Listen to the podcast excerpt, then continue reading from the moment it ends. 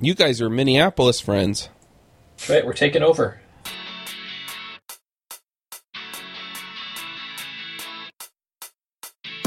This episode is sponsored by Hired.com. Every week on Hired, they run an auction where over a thousand tech companies in San Francisco, New York, and LA bid on iOS developers, providing them with salary and equity up front.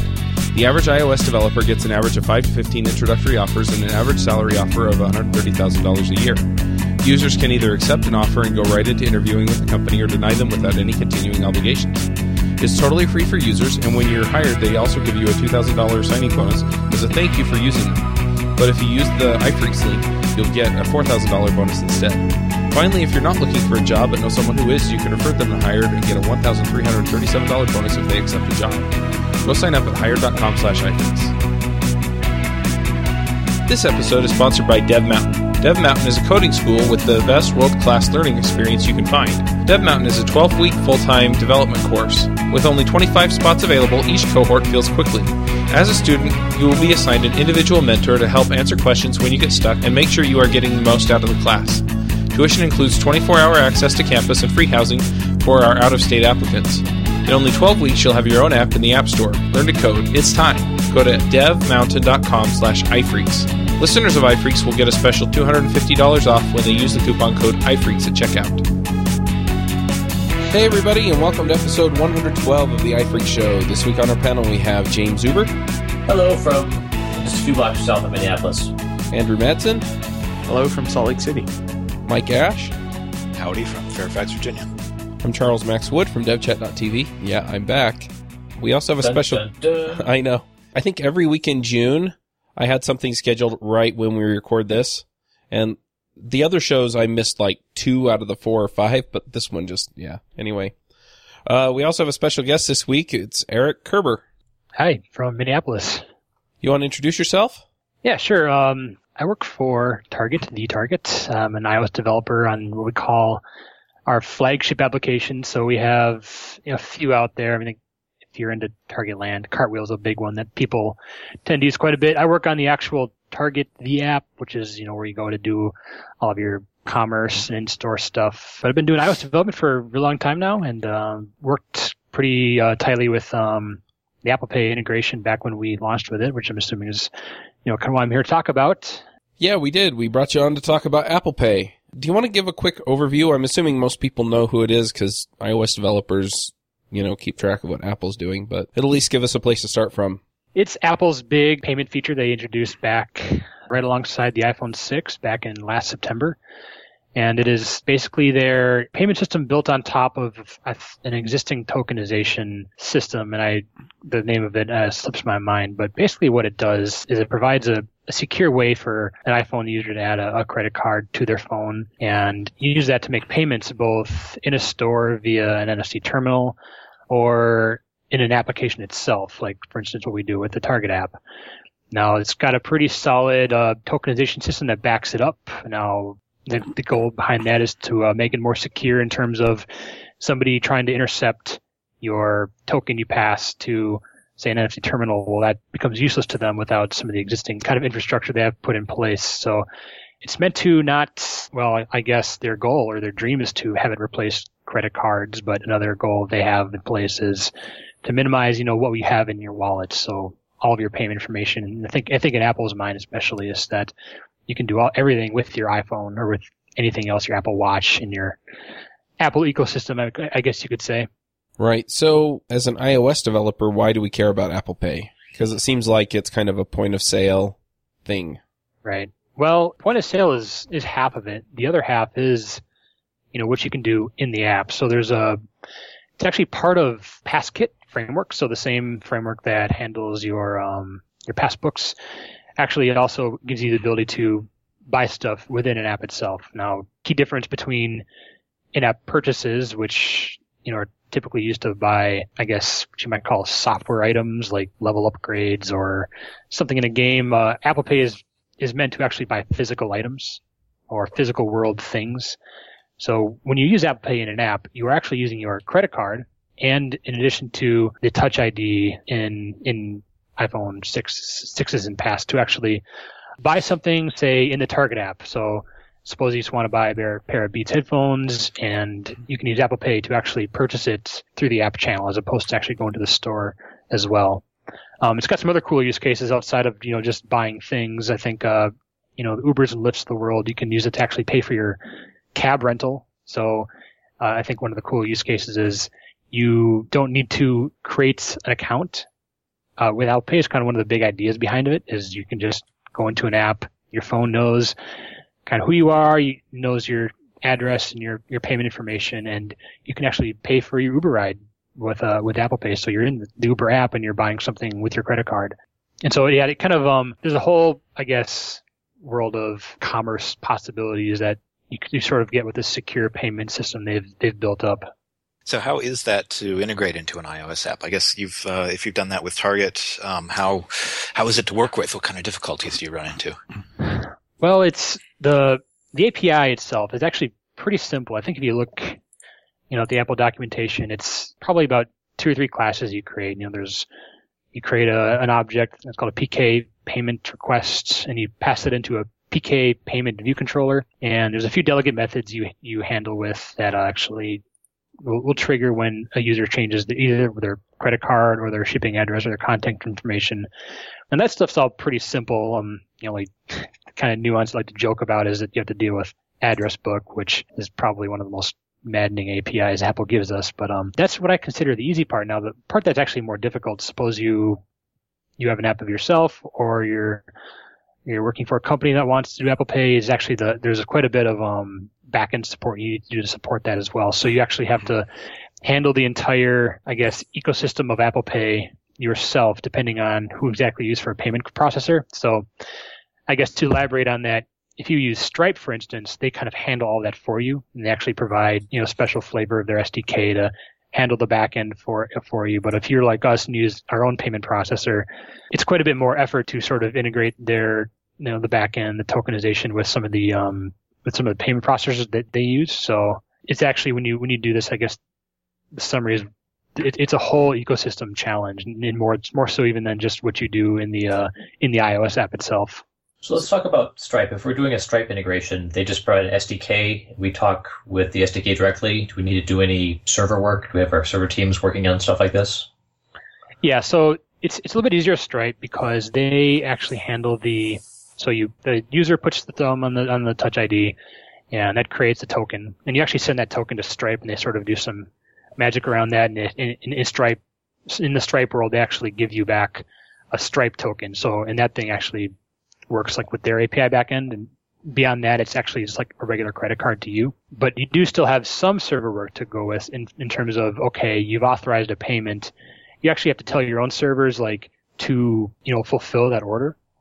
So your server has to take in that um, Stripe token and say, okay, they bought a pair of shoes. Now order to fulfill this shoe order, and, and it uses that that the Stripe backend to then fulfill that order. I guess if that makes sense. So your, your server will actually send the final token to Stripe, and then your backend will also have to, you know, do whatever you need to do to fulfill the order. So there's not much you can do with Apple Pay that just involves your app and, you know, some like magic backend. Like you're going to need uh, a backend of your own. Now that's because there's some fulfillment dealio yeah. that you have to work with, whereas with, let's say, in-app purchases, you know, you're just working through iTunes. Right. And I think you could, in theory, send all that final stuff straight to Stripe from your iPhone, but that's kind of, um, you know, how, how does that, how does that purchase get backed up in any ways?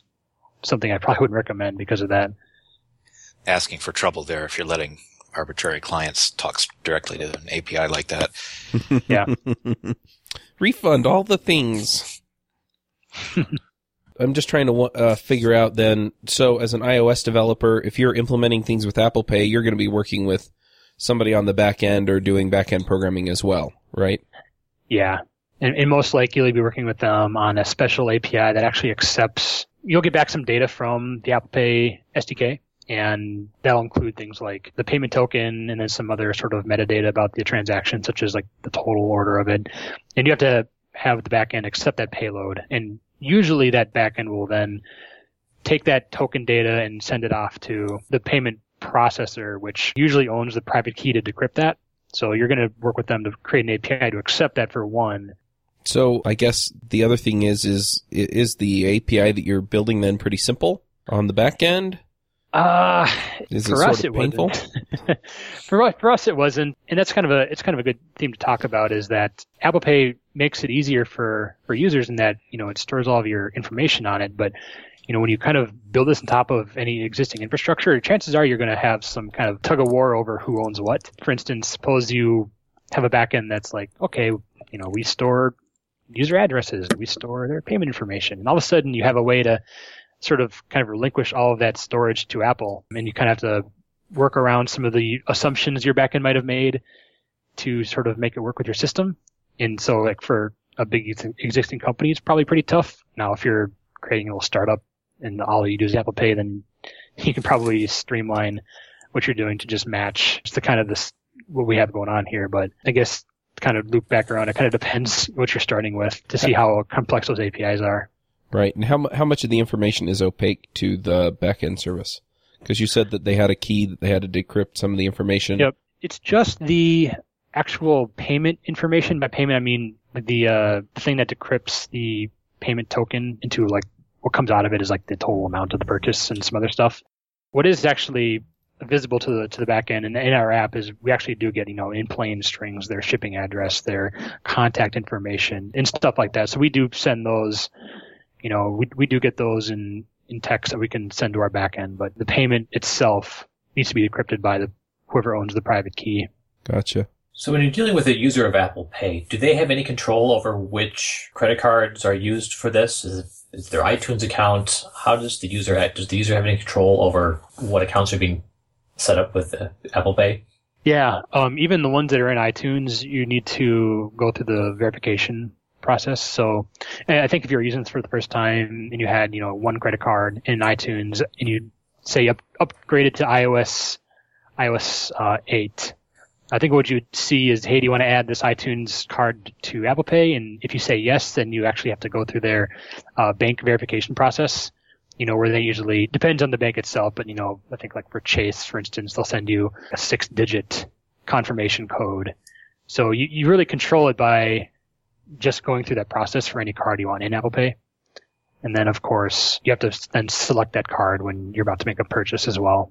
Okay, so when you're making a pay, if you have multiple cards registered to your name, you get to choose which one to use. Yeah. Yep. There's a little selector. If you actually, if you tap on the payment method in the Apple Pay sheet, it'll bring up a secondary view that'll have all of your available uh, cards that you can use.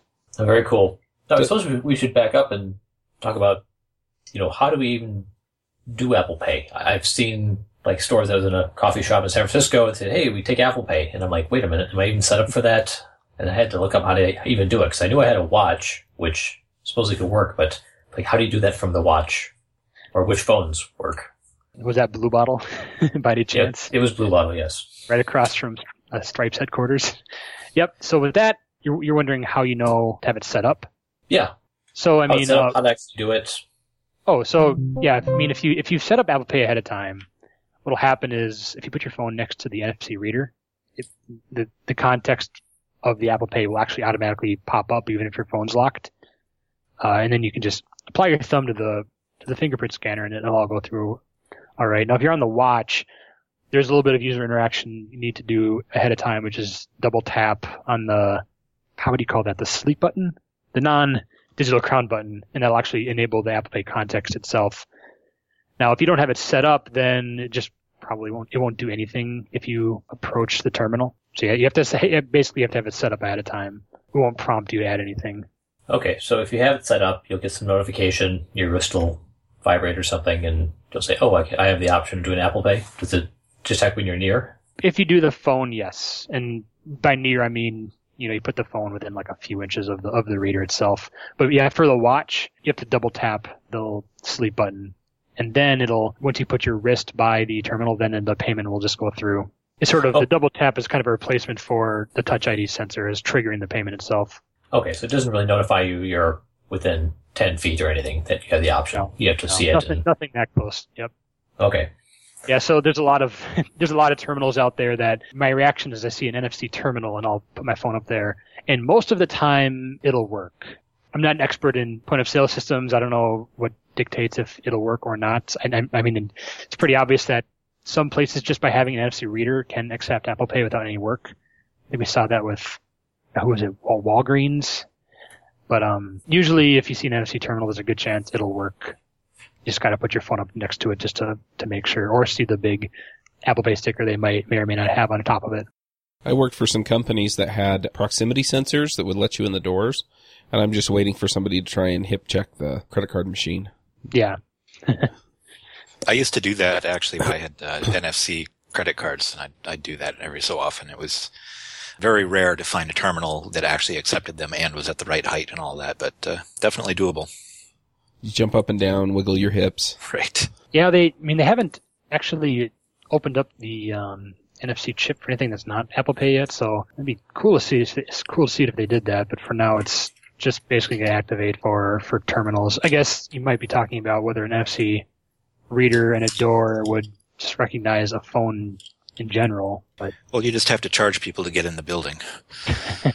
oh, there you go. I wonder what you were talking about. If somebody comes up to a, a physical reader and they don't have Apple Pay set up, there's no provision for them to, you know, it, it, the phone won't prompt them to set it up or anything, which actually Yeah. sort of makes sense. But uh, in terms of adding Apple Pay support to your app, what's the experience like if a user goes to, to check out in your app and they have not set Apple Pay up on their phone, but, but you have Apple Pay in your app? Can you detect that? Is there some way to tell them they Yeah. need to go set it up or how does that work? Yeah, there's a series of you know class methods on I think it's PK payment view controller that actually say can use Apple Pay, and then one that says like can can use Apple Pay using payment types, and you can pass in a series of payment networks like Visa or Mastercard.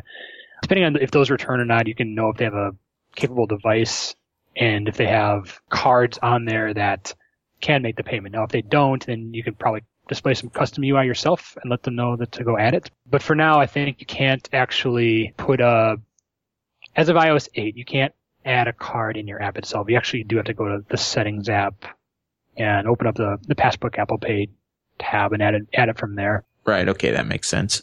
Another question that comes to my mind is, is there any minimum for using Apple Pay? I know, I know, of course, whatever payment processing you're u- using may enforce some minimum, but like, could you charge somebody one cent? Does Apple care? No, they don't. Not sure if your company would lose money off the process. I don't know. I don't know what a credit card fee for one cent is. Yeah. I think they're usually structured as some sort of like fixed fee around like 20, 30 cents plus a percentage. So yeah, you would probably be paying that customer to Yeah. take your stuff. Yeah. I So, sort of, I sort of just uh, curious. You mentioned as of iOS 8. Have you looked at iOS 9 at all? And is there anything interesting coming up uh, in this area there? Yeah, so I've been digging my head through what's public, and they did add some cool stuff. Now, actually, I talked to the, you know, I, the the impression I got was that a lot of the magic is still NDA, but in terms of how the new, you know, to give some kind of background, they they announced the support for for private network cards, which is like kind of a really big deal. I think on the in the keynote they showed, I believe it was Kohl's had their whatever reward card they had in Apple Pay. Now that one you do actually need to add it within your app itself. And what's kind of interesting is, you know, I, I remember there's a lot of talk back when it was first released that, you know, you can add Visa, MasterCard or American Express, but, you know, there's all these, all these we call private label cards out in the wild that, you know, you can't add to them, uh, because, you know, they're, if they're not backed by those three, or I guess now as of iOS 9 Discover as well, then there's basically no way for Apple to talk to the banks that sort of handled those. Now, they did add support for private cards with iOS 9. Now, the details of that I'm still kind of getting through, but my impression is that you actually add them in your app and they are just passbook passes, just like a ticket to a baseball game, only it represents something that you can pay with instead of, you know, just an arbitrary ticket. Now, the other kind of interesting part of that is, from what I believe, is that you don't, you can't add these private cards in the settings app. So if I had, suppose Starbucks had their own card, I couldn't actually go into the settings app and just type in, you know, whatever credit card number they have on, on their card because it wouldn't be able to recognize or tell that it's what kind of card it is. So instead, I believe you are not only able to, but required to add private label cards from your app itself. Uh, so there's there's new view controllers that actually allow you to add a, a payment card to Passbook, and you can kind of leverage some of your own, you know, private backend APIs to sort of grab what those card numbers are and add them. Yes, something I'm still like trying to like wrap my head around, um, but it's something I know that is going to be possible as of iOS 9. I'm also wondering, does Apple Pay work when you're offline? No. Communications need to happen between Apple and your phone itself. So that's actually a good question. Maybe I'm not entirely correct on that one. So the magic behind Apple Pay is that you have, you know, this, this cryptogram on your, in the secure enclave on the phone. And there does need to be a transaction between your phone, Apple, and the bank when you add the card. Now, I actually, you know, I think I may be wrong in saying I said that before because when you, once you have that in your secure enclave, then all of that encryption happens in the secure enclave itself and then is sent over NFC and verified on the point of sales backend back to, to the payment processor in Apple. So, gosh, I should know that, but I, I believe it should work. I, I, want to say that it has to because it's just too fast on the phone's end. You know, it takes like yeah, half a that's, second that's for kind it of to. yeah, you're, you're totally right on that. It, yeah, it calculates the, the cryptogram or the you know the, the, the token on the fly just un- inside the phone itself. So yeah, retcon that initial thought. It, it is. hi- We'll just highly edit that possible. out. Yeah. I, I also know that Apple Pay works on the watch even if you don't have your phone with you. That's one of the one of those few things that works without the phone being nearby. Oh. So that must work offline. But of course, if you're accepting Apple Pay in your app, it's sort of hard to place an order and do payment Right. processing without a network connection. Yep. Actually, I did not know it worked without your phone on the watch. It's actually interesting. I know, I know the watch itself also has a secure enclave, and that's probably the reason why. Yep. Well, you figure it out when you go to the store and realize you forgot your phone and your wallet, but you have your watch on. nice. They really should have something on the watch that like stabs you in the wrist when it notices you've left your phone behind. You know, before you get too far. You know, I was just thinking that yesterday at a coffee shop because I was at a coffee shop and I had my phone sitting out on the table and I just had the thought if I forget my phone when I leave, my watch should tell me that I left my phone somewhere, you know, but uh, no, they don't have that. it's some conspiracy. You know, the more you lose your phone, the more you have to buy new ones. So they really don't have the incentive. Yeah, of course, they want to sell as many phones as they can. They don't really even have Find My iPhone on the watch. Well, I get that's not true. They have that thing where you can ping your iPhone and make it make a sound. That is the best feature ever, by the way. Yeah, I've used it to find my phone in the couch plenty of times. I'm curious to know, speaking about the watch, is there any support for adding Apple Pay to an Apple Watch app? An Apple Watch app?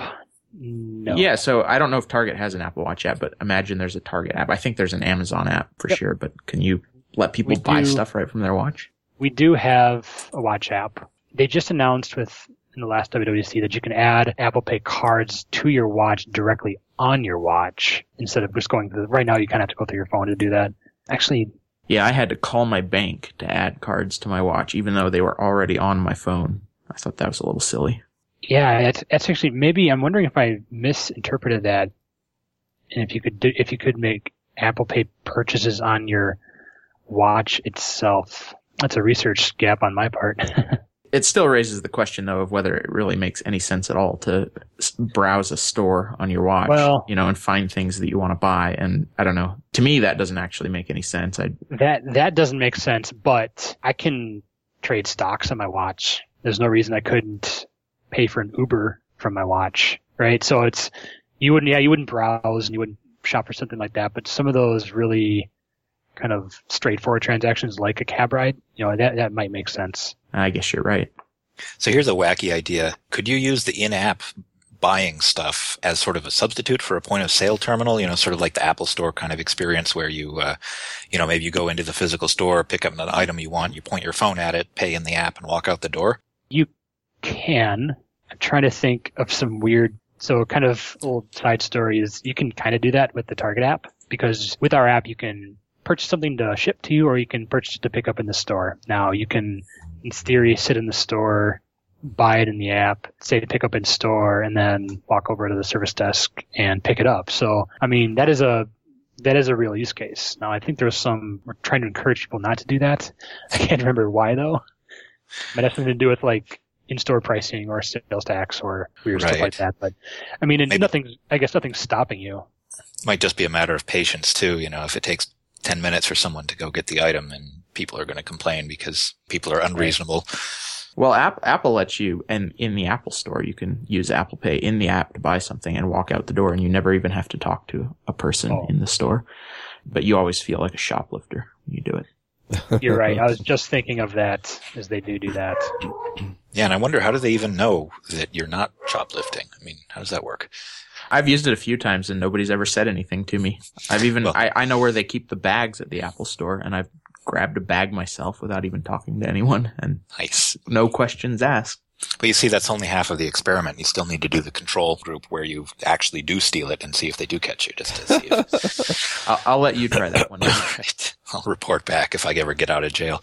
I was going to say, I'll videotape Andrew doing it. It's for science. Just tell them it's for science. There you go. Actually, a f- funny story around that. You were wondering how they do or don't know you stole something. Well, who watched NBA basketball in the 90s here? Anybody? A little I bit. did. Rex Chapman was busted a little bit ago. I think what's the date here? September 19, 2014 for stealing a bunch of stuff from Apple stores a lot all the time, but acting like he bought them. So he just would pick up an item and walk out the store. And they eventually busted him, but that was one of those funny stories because he made $22 million during his NBA career. But I guess yeah, the it's- word it's- the word know, eventually kind of answers that question, doesn't it? yeah. Well, judging from the keynote, I think sports people are having trouble affording, you know, Apple products. They had to ship a bunch to that one, that one pitcher or the batter. Who knows if that wasn't staged, but great marketing material. Well, apparently they must charge pro sports players uh, way more than they charge us because that one guy was like, "I want an iPad or five thousand dollars." You know, yeah, they must have a special catalog for just for those guys. I guess so. It's the gold plated, you know, iPad. Yeah. Well, so, no, it's yeah, it's the Apple iPad edition, right? Yes, that's right. Comes with a gold chest strap. Yeah. And a watch crown on the side. A giant one. So when we're developing for Apple Pay, uh, is it using the the PassKit framework? Is that like Objective C or is that like a C API? PassKit's Objective C. Its address book is the C API. Now, actually, thankfully, it's something that actually I just remembered is they did release, I believe it's iOS 9, not iOS 8.4, that they released kind of a wrapper around the address book stuff, which, you know, so thankful for that it's called like a PK PassKit contact info class and actually wraps that horrible, horrible address book API into something that's Objective C or Swift friendly. But uh, yeah, the, the core Passbook API is Objective C. A horrible C API from Apple. I've never heard of that. Right. Yeah, they're usually so nice and friendly. But overall, is developing for this pretty straightforward, or does it get Yeah. you run a lot of a lot of quirks? Yeah, it's super, super straightforward. You know, it's something you can usually confine to one class with a straight face, nothing too complex. The only sort of, I guess there's one kind of other painful thing that always got me was just kind of the little undocumented behaviors that you sort of determine when you kind of work your way through it yourself. Uh, the first one I ran into was there's, there's a callback for, or delegate method for, you know, they did change their shipping address and it gives you that passbook reference, or not the pass, the address book reference. And so what you do is you try to grab all their information out of there. Oh, there's their name, there's their zip code, there's their city, there's their address. Except, oh no, city and street are nilled out, and you don't know why. You have no idea why. You just you're thinking that you just screwed up your address book calls, which you know, of course. But after you play there for a while, you see that those fields actually get populated when they complete the payment, like when they actually scan their finger. So that's actually a it was a feature, not a bug, in terms of you get the callback whenever they switch their selected shipping address, but Apple doesn't want you to have access to the finer details of the shipping address until they've actually confirmed their purchase. So you can't actually grab their street address until you know they're going to ship there. And now can maybe kind of swing back to is it easy or hard depending on if you have you know, an existing backend like we do, well, our backend happened to assume that you had the whole address when you calculate, you know, shipping address or sales tax. So it's kind of those little nuances that sort of, you know, they, they bite you when you least expect it. And another one was it's all, all of their um, line items are done with NS decimal numbers. And if you screw that up or send a nil number in or an NS decimal number doesn't like, the view controller is basically just nilled out when you request one. and there's not a lot of information to why uh, in the in the uh, output output console. It just says failed to create payment view controller. Try good Thanks. luck figuring out why. Thanks, Apple. Those are always delightful. yeah, so I think they one of the things I ran into was they they don't accept, for instance, nil if you're doing a um like uh, shipping shipping method. So you can have you know you can have them select what shipping method they want to use, like you know like, you know, overnight or standard or whatnot. But if you try to if you don't provide a an actual total for that, like suppose you know your backend APIs just don't can't calculate that ahead of time, it'll just silently fail the whole view controller. So how do you handle that then if you can't, if it's something you just can't provide, but it forces you to? Well, you just don't use it. For instance, I think right now we, or when we first launched, we just didn't give the opportunity to select shipping method.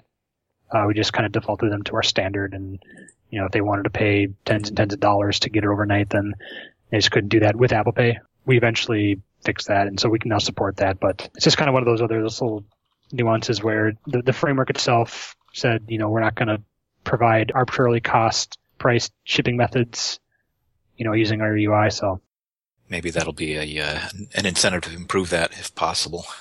I don't know. Sometimes Apple just does not like to face up to the real world, but uh, sometimes Right they push things along. So I don't know. I don't know how much you can say about this, so feel free to just defer the question, but I'm sort of curious to know what impact adding Apple Pay had on the target app. So say you have a, you have an app that already allows users to buy things using, you know, your existing payment processing and ordering system where they just put their credit card number into the app. Does adding the convenience of Apple Pay and, and also the security benefits and stuff, does that seem to have had an effect and, you know, made purchasing more attractive for some set of users?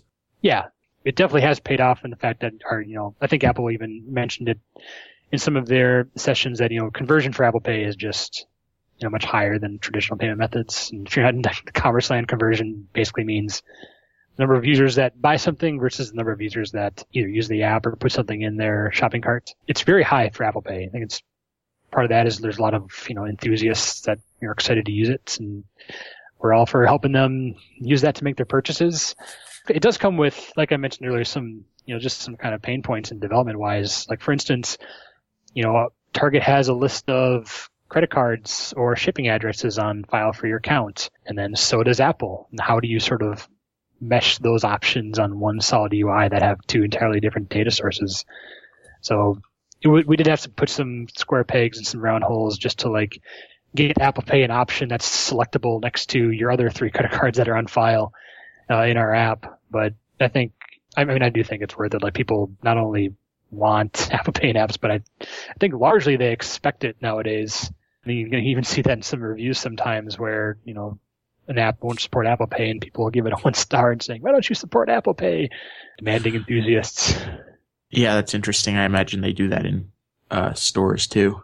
I, I know I, I sort of prefer to shop at stores that accept Apple Pay now for various reasons, but one is like the grocery store near me accepts Apple Pay, and that scenario of forgetting my phone and my wallet was a was a true scenario, and I was able to pay with my watch, and it was no big deal, and it was it was, it was kind of cool. So Right. All right. Anything else we should talk about with Apple Pay? no, I think uh, I've I've actually learned quite a bit. It's not something I'd looked into before at all. Erik's done a good job of answering my questions. We're glad to help. It is not quite as easy to dive into an experiment with just simply because of, I guess, all the back end work you have to do. It's more than just newing up a few classes in Objective C or Swift and seeing a pop up on the screen. You can give me your credit card number and I'll experiment with it. All right. Well, let's go ahead and do some picks. Jaim, do you want to start us off with picks? Sure, I'll start off.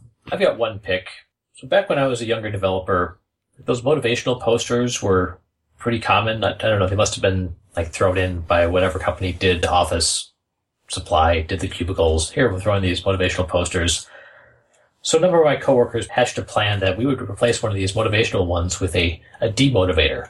And it never carried it out, but I like to think about it. So every once in a while I go over to like the demotivation site and you can get a picture of a bear sitting in a stream with a salmon going right into his mouth and says ambition, which oh, looks, looks pretty nice, but underneath it, it's the journey of a thousand miles sometimes ends very, very badly. But we, we hope to replace the motivations one with, one with one of these and see if anyone ever noticed. But we never got around to it. But maybe someone else can pick up the pick up the torch. It, it's a noble goal because excessive happiness is a huge problem in the world today. It's, it's a big drain on productivity, so we can't have that. So that's my pick. Demotivators. All right. Mike, do you have some picks for us? I'm going to pick Blitzortung today, uh, which is on my mind because we had a nice big storm roll through here in Virginia yesterday. And uh, what it is is volunteers run uh, electronic lightning detectors all over the world and feed all the data back to a central server, which then plots real-time lightning strikes on a map of the world on your computer, and you can just watch this stuff go on. And it's really cool, and it's even useful because you can look at what's going on in your area and see where the uh, storms are coming in or it's just fun to sort of sit back and enjoy and marvel at the fact that stuff can be detected and shown in real time from so far away. That sounds cool. Yeah. Well, yeah, my my cousin is a storm chaser. So he's always doing that type of stuff. That seems pretty cool. Basis for the movie Twister, right? Something like that. Hey, let's That go. wasn't about that party game. Yeah, it's Something like that. Driving towards a tornado and playing Twister. Is that how? Is that There we go. Is that the movie? Yeah. My memory's not quite clear, but I think that's what happened. Yes. Okay. Yes. Yeah, they're cruising down the road. Right hand, yellow. All right, Andrew, do you have some picks for us? Yeah, I've got a couple picks. My first pick is an app called Hopper. It's probably we've probably picked it before, but Hopper is a disassembler for OS 10 and Linux. I didn't actually realize it was for Linux or remember that it was for Linux until I just found the website again. But anyway, uh, recent edition. Oh, okay. Yeah. Anyway, Hopper can can disassemble a binary, and the cool thing about it is it's got a lot of really kind of a um, written for Objective C programmers originally, and it can do it can can take the disassembly and sort of show you pseudocode that's in Objective C, so that uh, even if you cannot just read assembly like it's your native language, this can really help you figure out what some compiled binary that you don't have the source code for is doing, and that that also includes Apple's frameworks. So you can look through some you know method in UIKit that you're trying to figure out how it works and and actually get some idea of how it works, even if you're not Mike. Although I imagine Mike that you use Hopper fairly often. Yes, that's definitely one of my favorite apps, and I, I certainly second your recommendation. It's it's a great tool, and definitely worth the money. Yep, it's not a free app, but it's one of those that uh, the first time you use it to to figure something out or fix fix a bug or whatever, it is worth the money you paid. Uh, my second pick is Ham Radio. I mentioned that I'm Ham Radio operator a few episodes ago, and I actually got an email from a an iPhreaks listener saying he didn't, he's been a long time listener, didn't realize I was a ham, and uh, kind of telling me about some of the stuff he's done, which was really cool. He's w- with his kids done um, some high altitude balloon projects that use amateur radio. And anyway, I spent the weekend at a at, at a ham radio event called Field Day, where we set up radio stations, uh, run on emergency power for 24 hours, and try to talk to as many people as we can in the U.S. and Canada. And um, it just reminded me how fun the hobby is and how much it means to me. Uh, it's why I'm a an engineer and why I'm a programmer. So if you're interested in sort of technical hobbies, there's a lot to ham radio, a lot of different areas uh, for various interests, from building radios to just talking to people to doing satellite communication, emergency preparedness. There are people who do all kinds of different things. So it's a it's a great technical fun hobby. Those are my picks. I think I let my ham radio license expire, so I think I need to go and take the test again. Yeah, I think you have a two year grace period and then you got to go take the test again. But so yeah, you do need a you do, do need a license, but the entry level license is not difficult. If you're if you're a programmer, you can study for and pass that license pretty easily. Yeah, it's pretty simple. All right, I've got a couple of picks. One of them is uh, Scouting, uh, Boy Scouts of America. Great organization, and I really enjoy being involved. Um, I'm involved at a couple of different levels at the district and my local unit. So, you know, just great organization, teaches good values, fun activities. I just can't say enough good things.